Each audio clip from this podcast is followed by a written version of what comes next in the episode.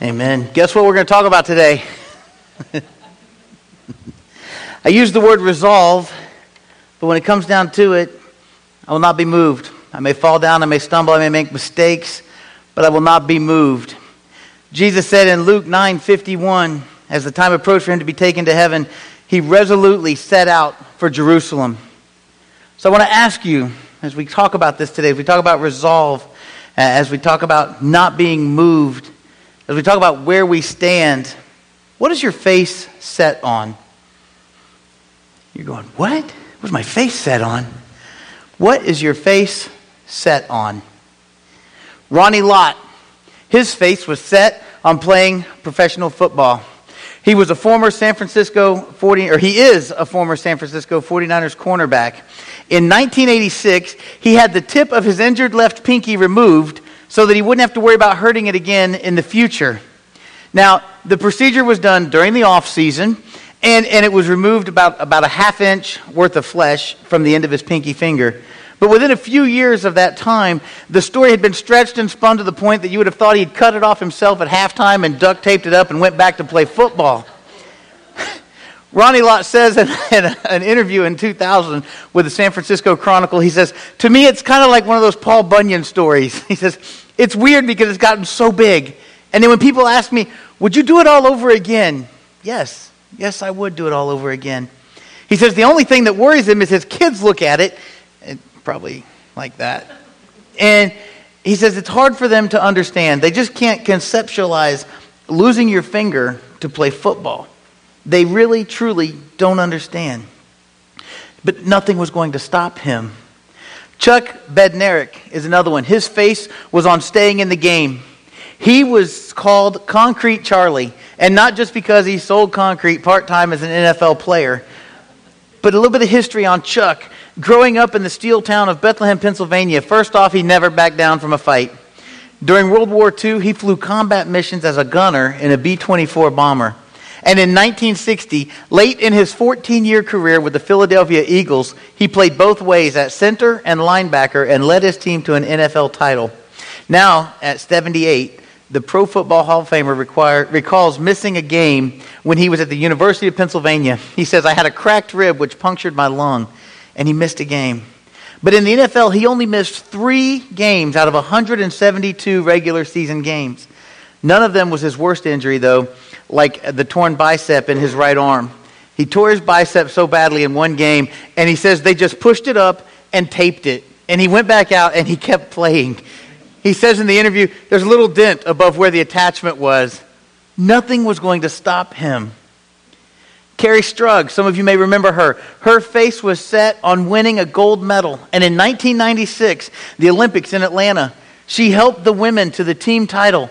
She took her second vault despite a severe ankle injury and she, that she sustained on her first attempt. As it turned out, later we find out that the U.S. women would have won the gold without her second try, but she didn't know that. And despite the pain, despite the pain, she stuck the landing. Nothing was going to stop her. One other one, someone named Terry Fox.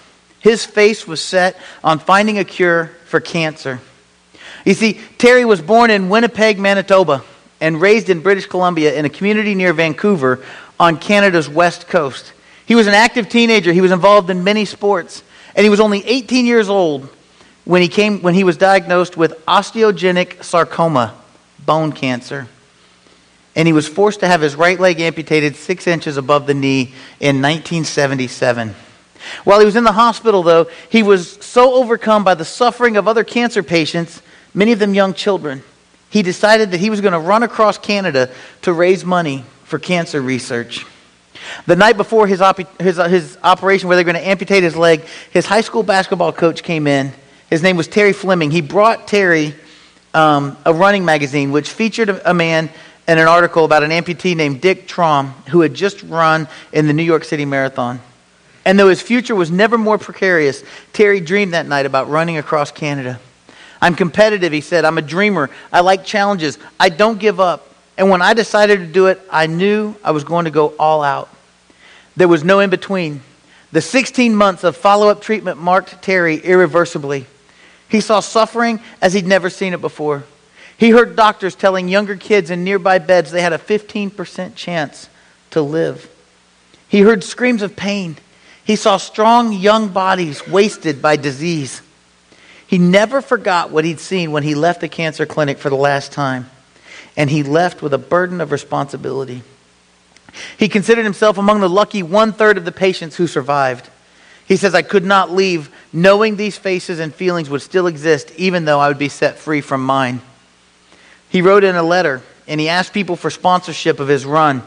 Somewhere the hurting must stop, and I was determined to take myself to the limit for those causes. He would call his journey the Marathon of Hope. And after 18 months of running over 3,107 miles just to prepare for it, he started his run in St. John's, Newfoundland on April 12, 1980, with little fanfare. It was difficult to garner attention in the beginning. Enthusiasm soon began to grow, though, and, and the money collected along the way on his route began to grow as well. He ran an average of 26 miles a day through Canada's Atlantic provinces, Quebec and Ontario. It was a journey that Canadians never forgot. However, on September 1st, after 143 days and 3,339 miles, Terry was forced to stop running just outside of Thunder Bay, Ontario, because cancer had appeared in his lungs.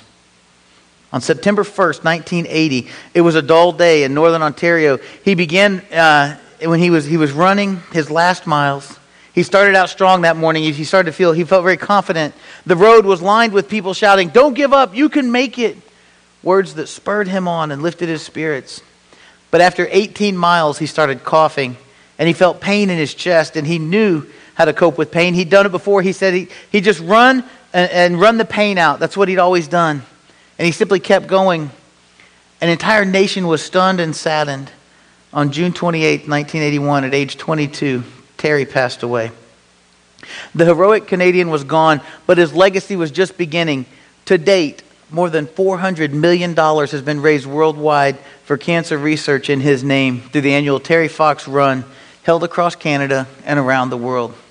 Nothing was going to stop him.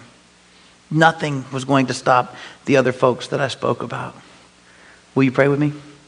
Father God, I thank you again just that we can be here. Lord, I pray that as we, we look at what it is to, to be resolute, to set our face to something, that we would resolve to let nothing stop us from serving you and from honoring you with our lives. Amen. So, what is your face set on? In Luke 9, we see Jesus getting ready for the last phase of his ministry. In, matter of fact, in Luke 9 51, I read, as the time approached for him to be taken up to heaven, Jesus resolutely set out for Jerusalem. Here's a more literal translation of that verse. It said, When the days drew near for him to be taken up, he set his face to go to Jerusalem he set his face on Jerusalem. Why? Because he had a clear goal in mind. As he headed for Jerusalem, his goal was twofold it was to die for the sins of humankind and then go to heaven to prepare a place for all who put their faith in him. That's what was in Jerusalem for Jesus. What is your face set on? Losing 20 pounds? Exercising every day? Starting piano lessons? getting out of debt, getting into college, working more, working less, buying a boat, buying a house, reading a book, fixing your relationship with your spouse, fixing your relationship with God, eating with sinners. What is your face set on? My face is set on getting to heaven and taking as many people with me as possible. Jesus' face was set on a cross on a hill at the edge of town, and nothing was going to stop him from fulfilling his mission. And nothing will stop us from reaching lost people if we are as resolved as Jesus was to reach them. You see, if your face is set on reaching as many people as you can for Jesus, there are two things you need to do. The first one, we need to resolve to love more. I know you're thinking, well, I'm a Christian, I love everybody. Seriously, we need to resolve to love more, okay? We need to resolve to love more. Jesus sent messengers ahead to a village in Samaria to arrange for lodging. But the people there, they didn't welcome him because he and his disciples were heading for Jerusalem. Samaritans and Jews didn't get along, and they hadn't gotten along for quite some time. And we know from John's account, John 7, verses 1 through 10, that Jesus was going to be in Jerusalem during the Feast of Tabernacles. Since he was in Galilee at this time, he and a multitude of other pilgrims, so to speak, were on their way to this feast. We're going to have to pass through Samaria to get to Jerusalem in the south. Samaritans resented their country being used as a highway to the feasts, so this opposition to Christ was not a surprise. But the Samaritans didn't realize the blessings they missed by not receiving Christ into their village. And let me tell you, his disciples were ticked off at this. They were upset about the Samaritan rejection. Luke 9:54 reads this, when the disciples James and John saw this, they asked, "Lord, do you want us to call down fire from heaven to destroy them?" Whoa, fire from heaven. Is there nothing less severe that they could have done? I, mean, I know they were angry, but, you know, give them a break. Did they have to suggest such a strong action of fire from heaven? Uh, I could have voted for calling down a long rainstorm, maybe, or hail, or dove poo, or even a deluge of Justin Bieber CDs and make them listen to them. Heaven knows that would have been terrible enough. but that wouldn't have pleased the disciples because they wanted the Samaritans dead. But they didn't just want them dead, they wanted these Samaritans to suffer. They wanted them to suffer, they wanted them to burn, which is bizarre in light of what Jesus wanted for these people. Were they not listening when Jesus said, I tell you who hear me, love your enemies, do good to those who hate you? You see, Jesus wanted these Samaritans and all sinners to live, not die. And so he rebukes his disciples. He loves these people. He doesn't want them to die. He doesn't want you to die. We have to realize a couple of things. First off, people aren't obstacles. You see, the disciples saw the Samaritans just as obstacles that needed to be removed. The disciples saw the Samaritans as something that was in their way of getting to Jerusalem. And so their, their wisdom was, let's call down fire on them. No, that's not how Jesus works. The other thing we need to realize people are not obstacles, but they're also not dispensable. Jesus didn't want them to be disposed of, He wanted them to be saved. He wanted them to be saved because he loved them. So, what can we do to show our love for lost people? A couple of things. Be prayerful for them. We need to be prayerful for people. We need to be patient with lost people. We need to be present for lost people. And we need to be persistent for lost people. Because if we don't, who will? I have another story. It's about a 12 year old boy named Lauren Dilworth. He's from Benson, Utah, and he was pinned to the bottom of a pond by the front axle of his family's minivan. He and his brothers, uh, Spencer and Lance, were on their way to pick up some camping supplies when their van slid off the road at a sharp curve, rolled into a pond. He was tossed out, and he was pinned under the vehicle. Spencer, one of his brothers, tried to move the front axle while the other went on the road and tried to flag down somebody for help a man named Kelly Nagel, who was 31, noticed them, stopped, and he jumps in. It says Nagel had recently had back surgery, but he didn't let that stop him. And he lifted the van, and Spencer scooped his little brother out. He took a breath, and he survived. Kelly Nagel said this I just hope someone would do the same thing for me and my own family. Kelly Nagel had already, before that incident, resolved to love more. That's what we need to do. We need to resolve to love more.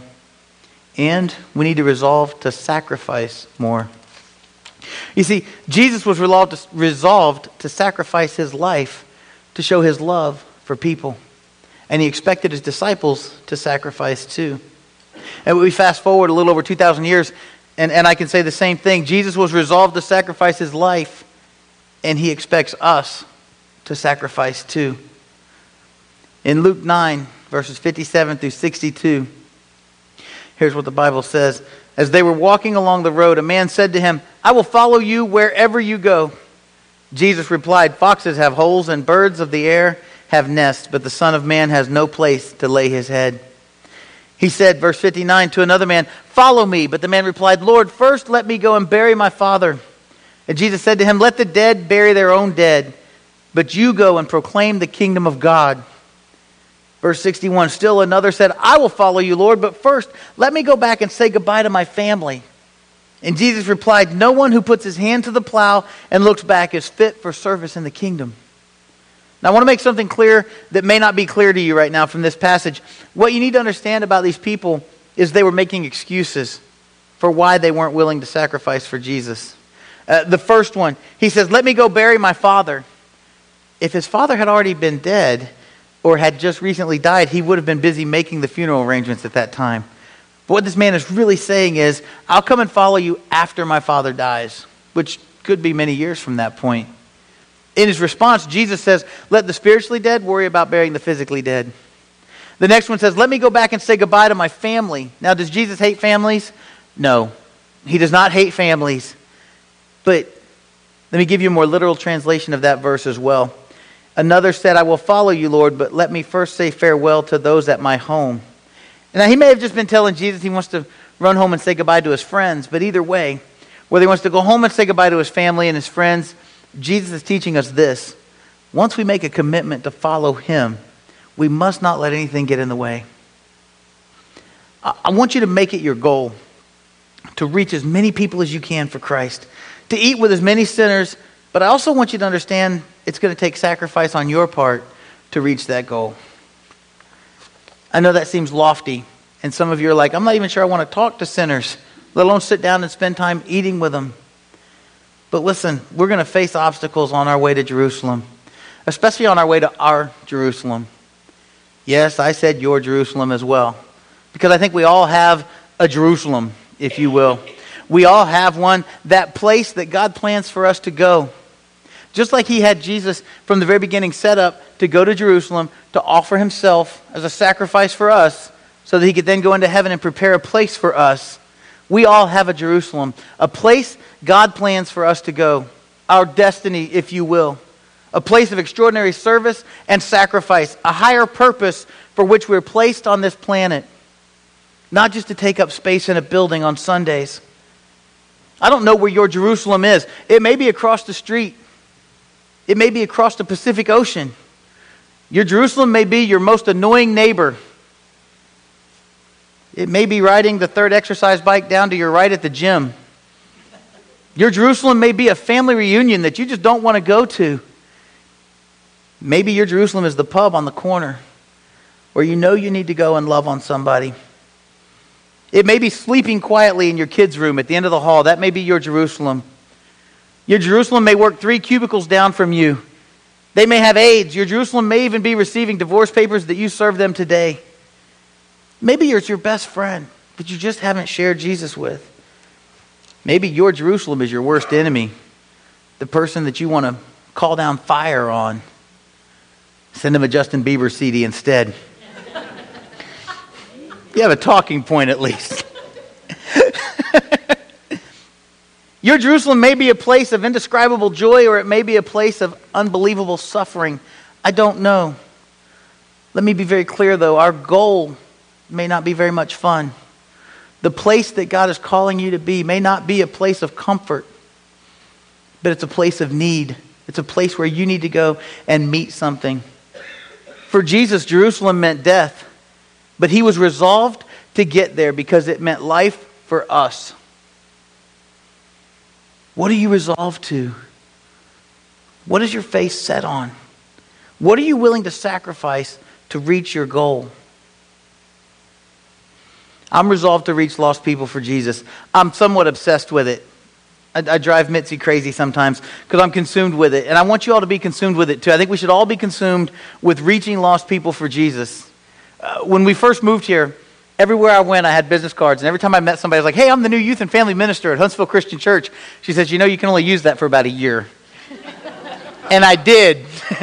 I used it for that year everywhere I went because I figured the, the first year you're still new. You know, so now I get to say I'm the new senior minister. See, because I'm in that I'm in that period there, that that year.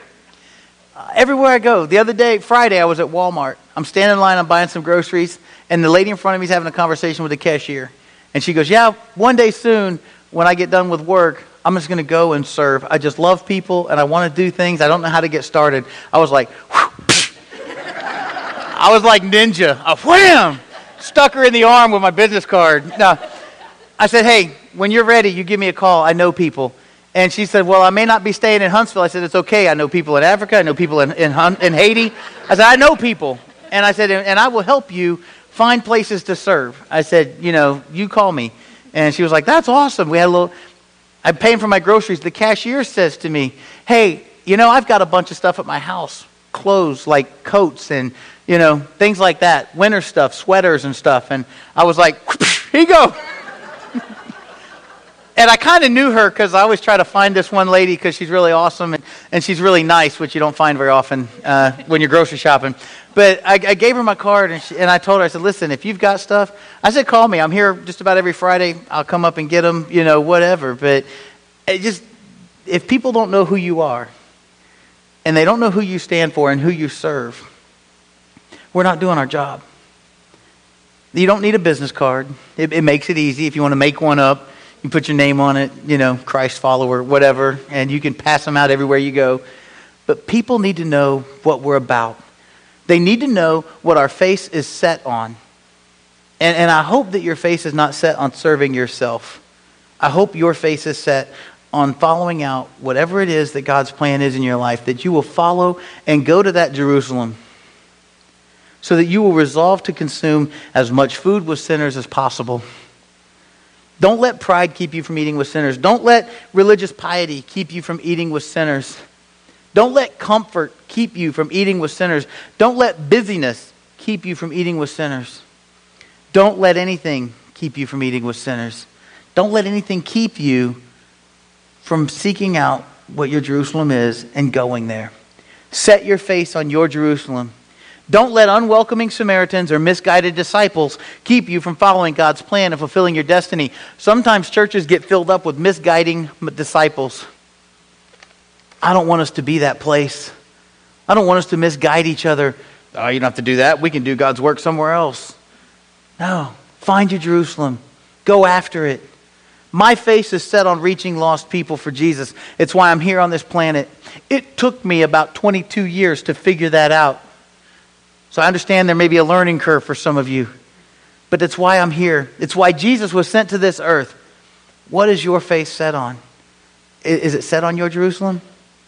If it is, if you're thinking along those lines, don't let anything stop you. Winston Churchill said this He said, There comes a special moment in everyone's life, a moment for which that person was born. That special opportunity, when he seizes it, will fulfill his mission a mission for which he is uniquely qualified. In that moment, he finds greatness. It is his finest hour. During World War II, England needed to increase its production of coal. Churchill called together all the labor leaders to enlist their support. At the end of his presentation, he asked them to picture a parade that he knew would be held in Piccadilly Circus after the war.